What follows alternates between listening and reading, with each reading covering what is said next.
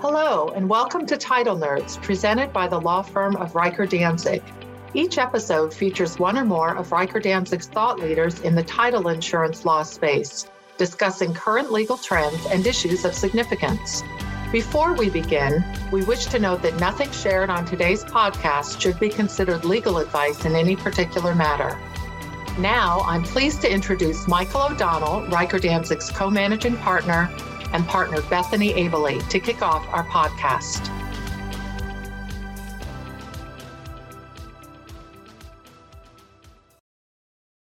Hello, title nerds, and anyone else who might be listening to this podcast who does not yet consider themselves title nerds, but maybe by the end. My name is Bethany Abely, and I am moderating this Title Nerds podcast with Mike O'Donnell, co managing partner of Riker Danzig. Welcome to our fourth episode of the Title Nerds podcast. Today we have a few of our partners from the real estate group joining us to talk about title insurance issues that they encounter in their practice. And we also have, as we always do, a member of our team who will be going over a current case with you. Welcome, everybody. First, let me introduce Josh Greenfield and Jim Maggio of our real estate group. Welcome, Josh. Welcome, Jim. Thank you, Bethany. you. Thanks for having us. And if you guys could just take a minute to let our listeners know a little bit about your practice, what you guys do. Sure. My name is Jim Maggio. I'm a partner in the real estate group, as Bethany said. The real estate group at Riker Danzig, like many real estate groups, we do a little bit of everything that touches upon the dirt, if you will. We do a lot of commercial transactions, both representing sellers and purchaser of all different types of real estate, whether it be office space, industrial, retail, anything really. We also do a lot of leasing, again, representing both landlords and tenants in a variety of spaces office, industrial, retail, and we do some residential development work as well, but we don't really do a lot of residential real estate. We're a commercial real estate group. For the most part, the majority of my practice is centered on the transactional side, representing sellers and purchasers. And these days, I would say the industrial space is probably taking up most of my time. Josh? Yeah, I'll, just second what Jim said. We do anything touching dirt, buying, selling, lending, borrowing, leasing, constructing, development.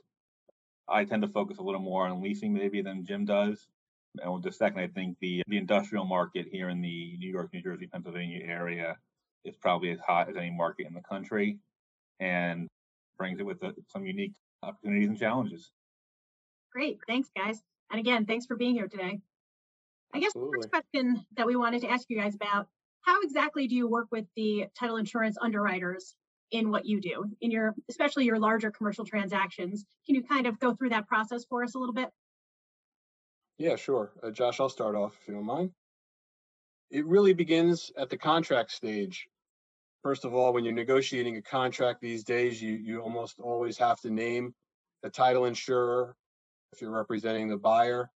And back in the old days, it was the attorneys, we would typically pick who we wanted to use because the clients often turn to us for that advice or that input. I'll say that's changed quite a bit the last, you know, 10, 15 years or so. A lot of relationships have been formed directly with a lot of our institutional clients who have their go-to title person. But during the contract stage, we're including a title company or a title agency as the title insurer, and more than likely the escrow agent who will handle the actual closing at the end of the transaction. And then really we shortly after the contract is signed, if you're representing the buyer, you're ordering a title commitment. The title review period in a contract tends to be upfront within the first 30, 60 days. There's some overlap with the due diligence period. So there's a lot of activity up front, working with the title company, ordering a title commitment, reviewing it, raising objections, dealing with your counterparty. If you are the purchaser or if you're the seller, receiving those objections and responding to how you're going to deal with them, interacting with the title company as to their view of whatever those objections might be and what they'll what they can do for you. So there's a lot of activity in that beginning because that's when you're kind of locking in title as it may appear at the end of the transaction. Then throughout the contract period, depending on how long it is, and our contracts range from anywhere between 30 and 60 days in a really fast track deal to two, three years, even if it's a development deal where the buyer has to get approvals. Throughout that period, you're periodically touching base with the title company, the underwriters. Things may come up in the interim that you have to confront, but there's usually a quieter period in that middle. And then, of course, as you approach closing, a lot of activity, things pick up as you're ordering a title pro forma, dealing with the logistics of closing. As I said earlier, these days, title companies are almost always the title closers on the larger commercial deals. You know, back in the day when we used to have table closings, the attorneys would do a lot of that. We would do the closing statement. Everybody would come and sit around the table. You know, nowadays it's all, I'd say 90% of our transactions close in escrow, meaning the parties send in all of their documents to the title company.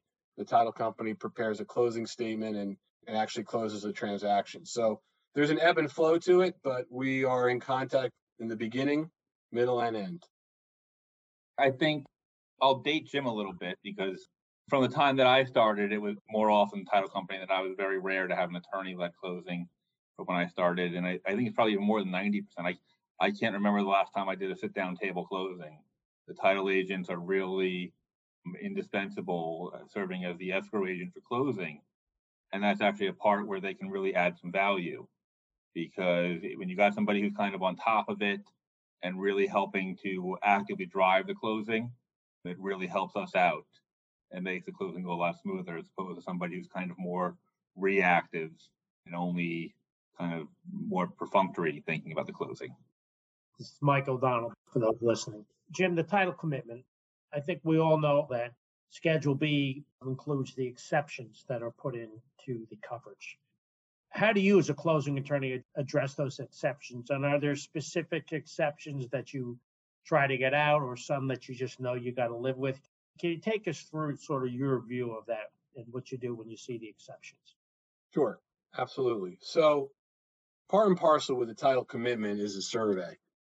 My personal approach to reviewing title is unless I have a survey, it's not very meaningful to review documents because oftentimes once you get a survey depending on how old some of the documents are on title they may no longer apply to the property you're buying because maybe that property has been subdivided more than once over the years and what was once affecting a mother lot as we call it no longer affects the parcel your client is purchasing but once you get those title exceptions and you have your survey and you see and I'm a visual person, and I think a lot of real estate attorneys are. We like to see where the surveyor plots these exceptions because oftentimes they're easements. And you know, if you have a client buying a vacant piece of property, what you don't want to necessarily see is that there's an old easement that runs down the middle of the property that is going to interfere with where your client plans to build a building. And that happens more often than not. And so then you have to look and see, well, what kind of an easement is it? Is it something that could be relocated? Maybe it's a utility easement and the client's going to be approaching the electric company or the gas company anyway for their development and it could be easily moved. Or is it an access easement that the neighbor absolutely positively needs to get from their land to the public road? But in general, when I review a commitment and the special the Schedule B exceptions, I'm trying to minimize those. I'm trying to see what can be eliminated. And there's a number of reasons and ways that an exception can be eliminated. As I just said, it may be an exception that no longer affects the property you're buying. And the surveyor should note that. And typically, the title company underwriter will agree to omit that from the commitment. It may be that the document in question, by its own wording, expired years before, in which case you can often get the title company to omit the exception. But generally speaking, you're trying to, we call it scrubbing title or cleaning up title. We want to try to minimize the number of documents, which means really the number of reasons why a title company might accept coverage for our client, the insured. And then that's where I was talking in the beginning about our communications with the title company and the counterparty. We'll raise objections in a letter, typically in the contract phase. And sometimes it's things for the title company to deal with, sometimes it's things for the seller to deal with. But it's a process. And again, our goal is to really try to eliminate ones that don't apply or that are going to give us problems as best we can. And I would just add sometimes there's ones you can't eliminate, but it is going to give you a problem. And in those situations, that's where we, we try to work with the title companies and see what kind of affirmative coverage we can come up with. As a quick example, I had a client who was doing a large scale industrial development in central Jersey. I won't use any names or locations, but going across what was going to become the main access route was an old railroad easement. And the railroad wasn't there. And there were buildings built on either side of where that easement was, kind of sandwiching where our access is going to be. But it was still there and still on title. And the railroad company, uh, if anybody deals with railroad companies, and some of them are our clients, are not so easy to deal with as far as getting stuff like that removed. So before we went and delved into it was going to be a nine-figure development, we had to talk to the title company and say, we get you can't remove this, but we need to make sure that it's never going to interfere with our access. And we're able to come up and get the title company and the underwriter comfortable with what we could do to get some affirmative coverage there. Hey, Josh, just a follow up, you said affirmative coverage. Can you tell us what that means? And let's tie into the term that you hear often, insure over. Can you explain that a little bit more for the listeners? Yeah, insure over. They're related topics, but somewhat different. I think and when you insure over something, it means the title company is omitting it. In my experience, even though maybe they're not, it's still on title. Insuring over something means it's still an exception, but the title company is granting a limited endorsement that ensures certain things, and, and they can get creative in kind of wording that endorsement and, and the exact wording if I could just add to that, I mean, uh, sometimes it's it, it's really about what the impact, if you will, or of that exception on title that they're not willing to omit it, but they might say, listen, we will insure you against forced removal. Meaning, if there's, let's use my example of that easement that's running down the property it might be an easement, as I mentioned earlier, that's 100 years old that ran to a predecessor in title uh, of a neighboring property that no one can locate. We see this all the time on farmland. Farmer Smith was granted rights to come onto the property to pull water from the well located by the big tree near the dirt road. Okay.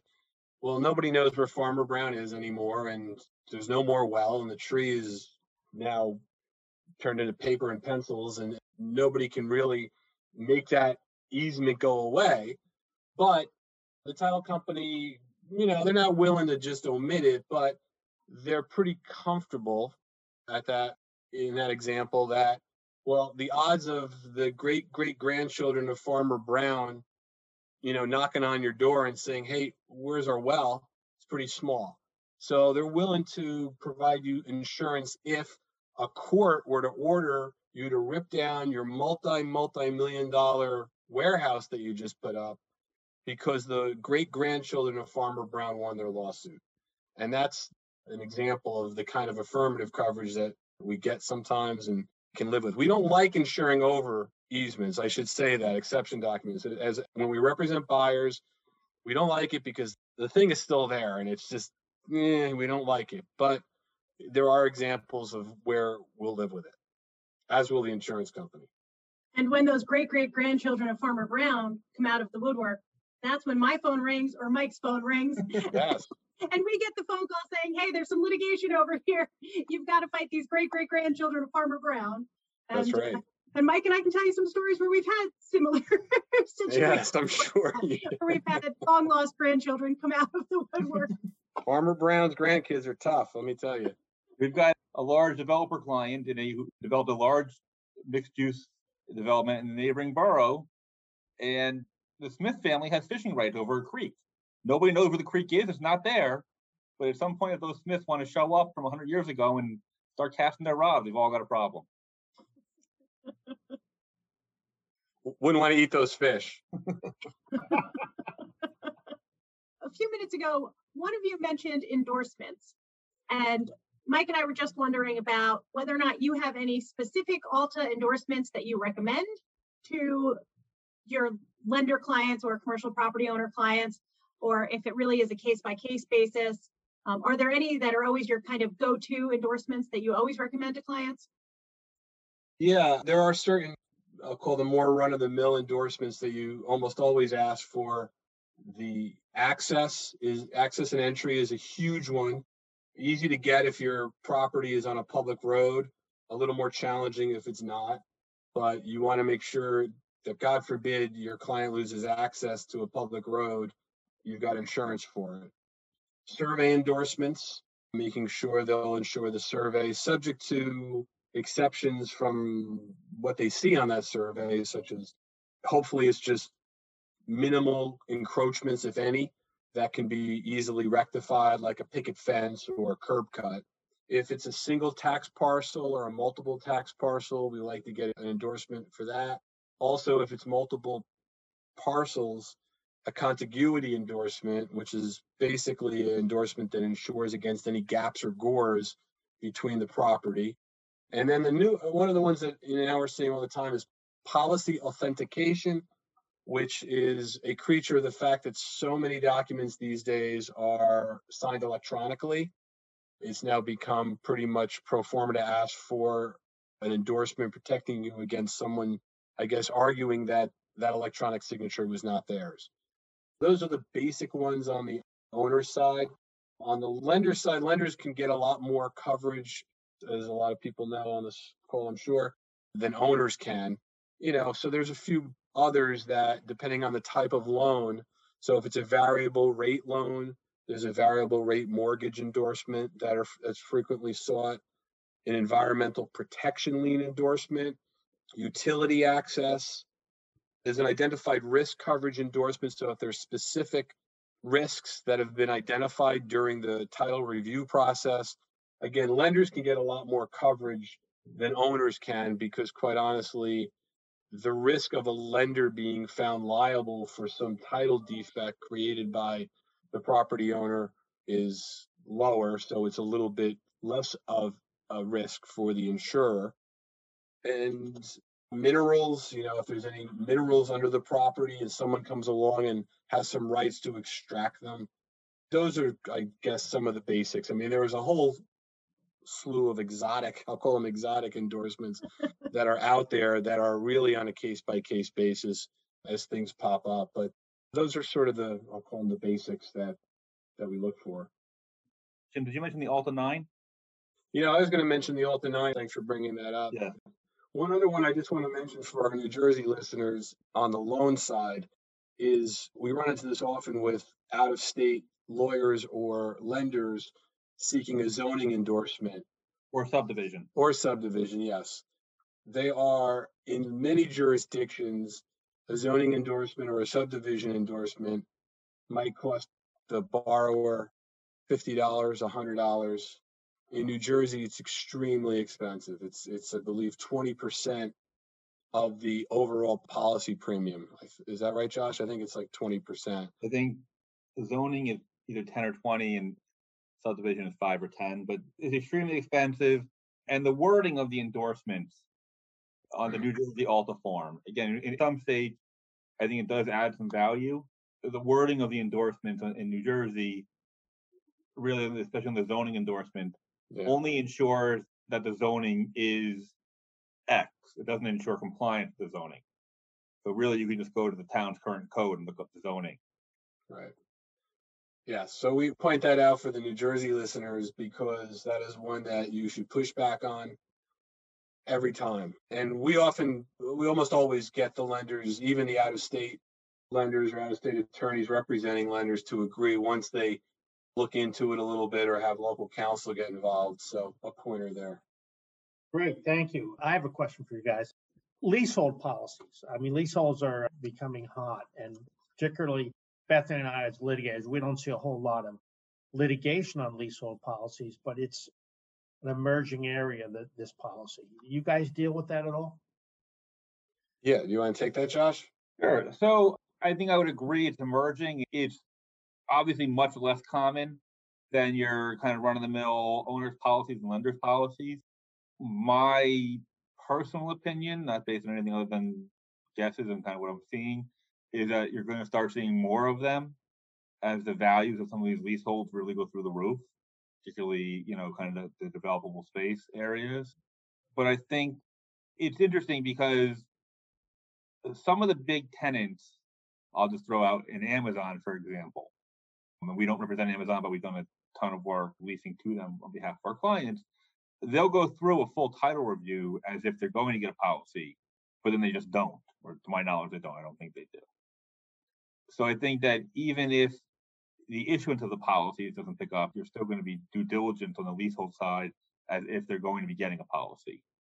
But I also do think that you'll see them pick up. I think from a logistical, practical perspective, other than a few extra hoops as far as the validity and enforceability of the lease documents themselves, I don't know that it ends up being practically that much different than an owner's policy. Right. And just to follow up on that, I mean, when we talk about ground lease, we're talking about really the whole property. I mean, we really don't see many clients looking for leasehold policies when they're in a multi-tenanted building or property with other tenants. I don't think I've ever seen that. Yeah, I had one client recently think they wanted that until I explained to them why you don't really do that, and then they changed their mind. Not that I was trying to not get business for title companies, but you know, it just got to save the clients a few bucks too, you know. All right, last question, I think, guys. Craziest title story. What do you got for us? All right, I'll tell my story. we were doing title for, I got two stories. One is more anecdotal than anything, but we were representing a client purchasing an office building in Morristown, where we're located. We're at One Speedwell Avenue, Morristown, New Jersey, for those who don't know. It was a very complicated title, almost New York style, with multi-layered. It was vertical title, where title below ground was different than title above ground. Very complicated, and there was reference in title to a street, Water Street, that we know of the current Water Street, but it turned out it was what everyone was calling Old Water Street. Well, just to give you a sense of how old Old Water Street was, our title agent, who was extremely careful and diligent, took a few trips down to the Morris County Courthouse himself to dig deep into the title of the property. In so doing, he came to our offices with binders of title and a map that he had found in the Morris County record, in the bowels of the Morris County Courthouse, identifying Old Water Street on a hand drawn map that was prepared by a certain former general of the Continental Army who had a history of surveying in his background, none other than George Washington. George Washington, President of the United States, George Washington. That guy, that guy. Who knew? He was into title and survey um, before he got into politics. yeah. Were there any cherry trees on the property? Not after he got there. that yeah, that George Washington was a title nerd. I mean, that's yeah. he, he, he was the first, apparently. He was the father of title nerds, but not the last. but not the last, exactly. And then I'll just tell one other quick story, and this is bringing it a little bit more to the modern era. You know, we had a situation where we're representing a client buying industrial property, very, very sophisticated deal, a high price point, had a very challenging access issue where the only access to the property was an easement over a neighboring property, followed by a railroad crossing controlled by Conrail. And we were dealing with a title company from day one. I won't say it was quite at the 11th hour, but I'll say at the 10th hour, that title company became very, very nervous about our access issues and began throwing a lot of new exceptions on title much to our chagrin. Our backs were kind of against the wall at this point. We had no choice but to turn our attentions to a different title company, title agency that we work with quite frequently, who were very nimble, very eager to get the transaction and work with us, and bent over backward. And really, in 24 to 48 hours, were able to get us to a comfort level that we could live with and that they could live with. And they ultimately got the deal. I only bring that up because, you know, in New Jersey, unlike some other states, uh, and as many of you know, title costs are regulated. So you can't really differentiate one title company from the other based on cost, but you certainly can based on service. And that was an example of the service of the highest degree. And they ultimately got the transaction and a very, very, very substantial premium as a result. I would, I guess, just piggyback on what Jim said about in an industry, especially where you can't compete on price, the service is really, I think, what differentiates one title agent from another. From an attorney's perspective, make my job easier. And it's little things sometimes. You know, there are still title agents out there who when you order a title commitment, just send you all the pages and you get a, a block of pages and it's up to you to then go through and separate them. And other ones go through and tab it for you and now it all comes through on PDF and the PDFs are tabbed and you can go through and click the links and it makes life much easier. And it's little things like that, that an attorney, when you're deciding kind of who, to the extent that you have any authority, little things like that, then it can make a difference. And I have one last question for our experts, and I think they sort of foreshadowed this a little bit in their answers to your question. And it's two pronged. What is the single best thing a title agent can do for you? And what is the single best thing you can do for the title agent in closing a transaction? I'll go ahead first, I guess. Jim got to go first most times, so I'll go first this time. And like I said, I, I think it is, like I said before, it's just making my life easier. Make my life administratively easier, be responsive, and certainly don't do what happened to Jim, change your mind at the last second. And then as far as what I can do for title agents, I think it's just keeping them apprised of what's going on in the transaction. Well, I'll give you an example. I'm closing on Friday a refinance for a portfolio of nine multifamily properties, and it's nine individual loans. And so I called the title agent last Wednesday because these have been in the hopper in the works for a couple months now, and said, just so you know, I'm not sure if I updated you, we're closing what was would have been nine days or after, nine, you know, nine days notice. And she was really appreciative because she said she can't tell me how many times somebody calls her on a Wednesday and says we're closing something like that this Friday, two days notice. And it's a lot of paperwork. And you know, the good escrow agents, like I said before, they help drive the closing process, but they're still human and, and they still need to, you know, line up documents and make sure the logistical capacity to handle those. So keeping them apprised of the process, I think, forms a very good partnership. I agree with everything Josh has said. I'll just add to it in terms of what they could do for us. I would say creativity is a big one, and it may seem obvious, but it's not. Fortunately, unfortunately, listen, everyone's busy these days. Commercial real estate market is just very crazy busy between, you know, post pandemic rebounding, whether it's because of concerns over changes in the tax laws next year, and, and everyone's busy. But the last thing that I want in a transaction is someone who gives me perfunctory responses because they're too busy or they, you know, don't really have the bandwidth or really the interest in working with you. But when you get someone who's a title agent or an underwriter who, when faced with a thorny issue, is willing to think outside the box and help you craft a creative response or solution to that problem, it's worth its weight in gold. And then conversely, what kind of the same thing is what Josh was talking about is, you know, keeping them in the loop, checking in and being sensitive to their time. So as what Josh is saying, you know, don't just assume because your adversary wants to close next Tuesday and you can do it next Tuesday that the title company can do it next Tuesday. Check with them. Listen, everyone wants to close as quickly as possible, but it doesn't do anybody any good if you find out that that title company is also doing 10 other closings that day. there's a real good chance something's going to slip through the cracks on your deal.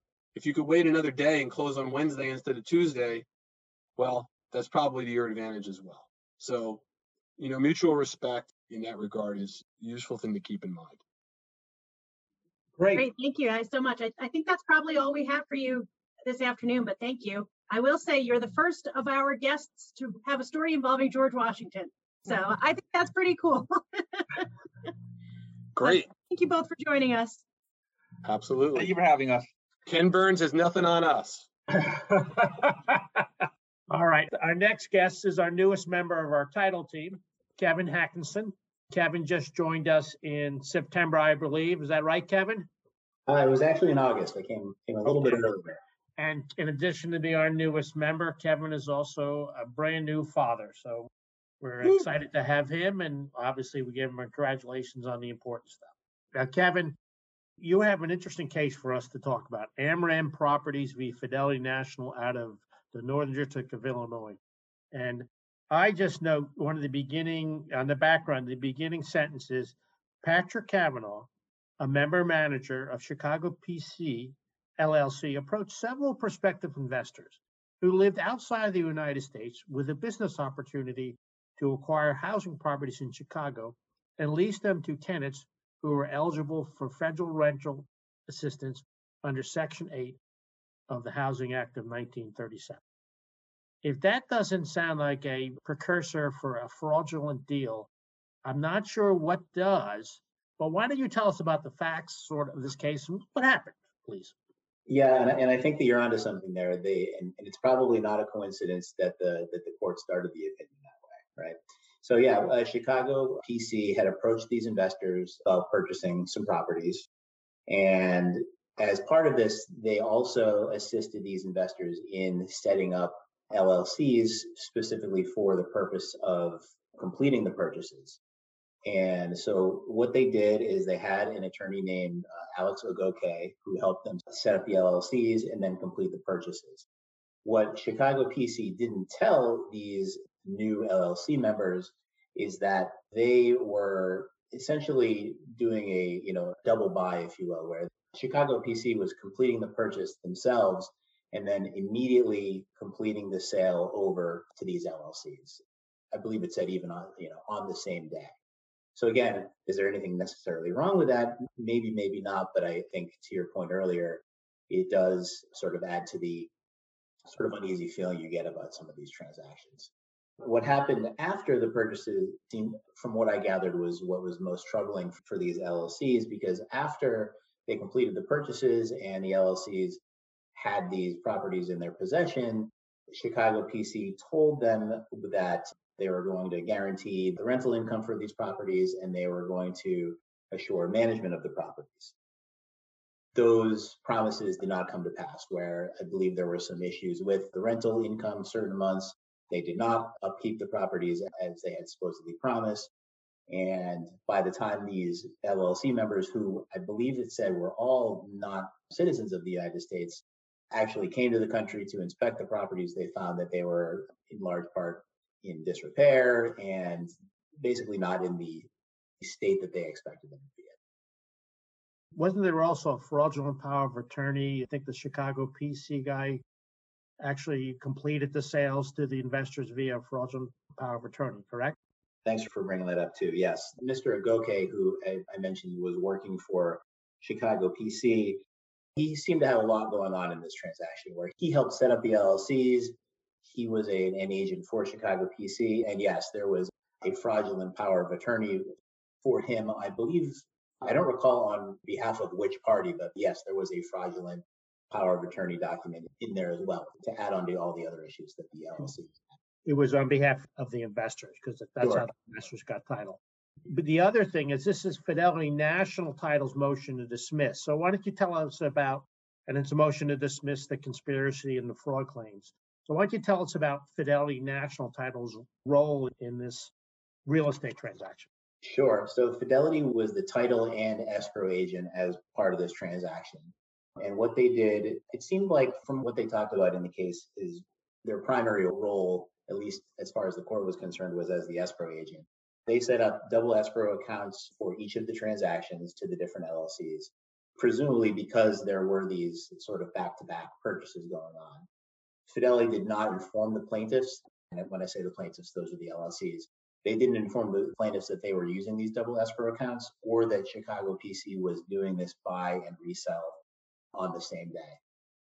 Another point of contention as part of this whole process is that Fidelity had done quite a bit of work with Mr. Agoke, the attorney for Chicago PC. And as part of the process, somebody who worked for Fidelity, a salesperson who worked for Fidelity, actually wrote a letter to the plaintiff saying, We've worked with Chicago PC for a number of years. Yeah, our title company, Fidelity, has handled escrow closings and escrow accounts for Chicago PC over the last four years.